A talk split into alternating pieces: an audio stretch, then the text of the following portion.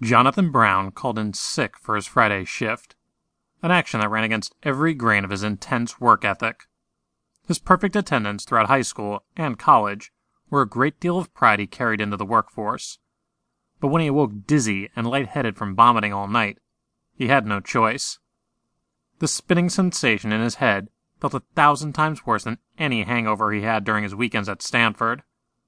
He thought back to Thursday night, trying to figure out what the hell made him so sick. A bagel and coffee for breakfast, he thought. I skipped lunch to give blood in the afternoon. When he arrived home, his wife, Gianna, had prepared a hefty meal of salad, spaghetti, and garlic bread, all washed down with a glass of wine and tiramisu for dessert. Your cooking classes sure are coming along, he commented as he devoured all the food in front of him, leaving nothing but a trace of marinara sauce smeared across the plate. What can I say? Cooking is actually pretty therapeutic. There's a lot that goes into it, Gianna said. Jonathon's job with the government paid a generous salary and provided enough to keep Gianna at home full time. Despite the healthy checking account, Gianna didn't want to waste her software engineering degree and did freelance work for new startup companies in the DC area, helping with website and app designs.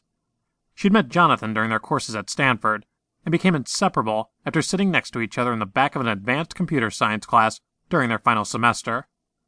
Her side job wasn't a constant, so in her downtime, she took cooking classes at the local culinary arts school after having found a new appreciation for the creation of gourmet meals. A few hours watching the Food Network sparked her curiosity, eventually growing into a passion. They lived in a ranch style home in Alexandria, Virginia, a short distance from the Pentagon, but a treacherous drive thanks to the always increasing traffic. Jonathon worked for a top secret sect of the United States military called the Crew, a department responsible for the tracking, studying, and battling against extraterrestrial life. He started fresh out of college in the year 2013, now entering his fourth year with the department. President Kennedy founded the Crew, and their operation remained a secret to this day.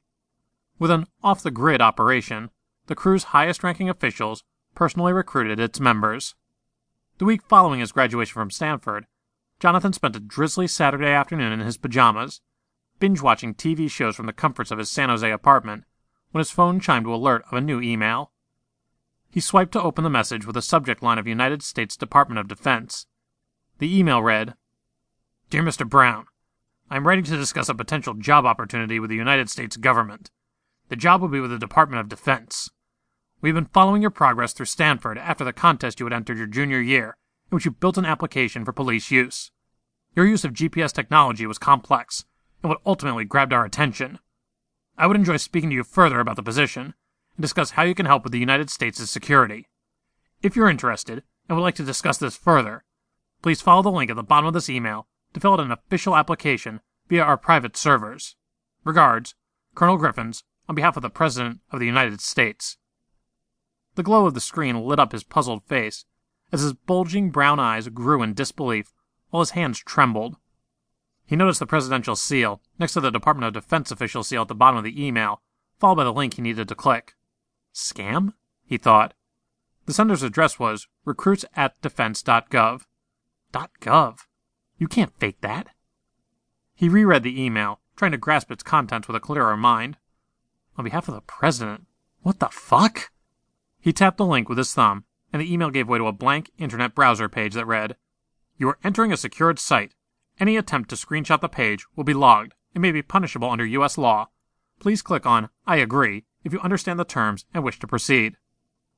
Jonathon tapped that he agreed, and the screen changed to a more colorful page with the same Department of Defense seal positioned on a banner across the top. He read through the page, which explained the steps should he wish to continue the interview process. It asked for his permission to run a thorough background check, view medical records and financial statements, and confirm his personal information. They already had his social security number listed, confirming the email really did come from the government. He consented to all requests and verified his information. The screen returned to its blank state and displayed a message of Thank you for your time. We will review all documentation and be in touch if we would like to proceed with an on site interview.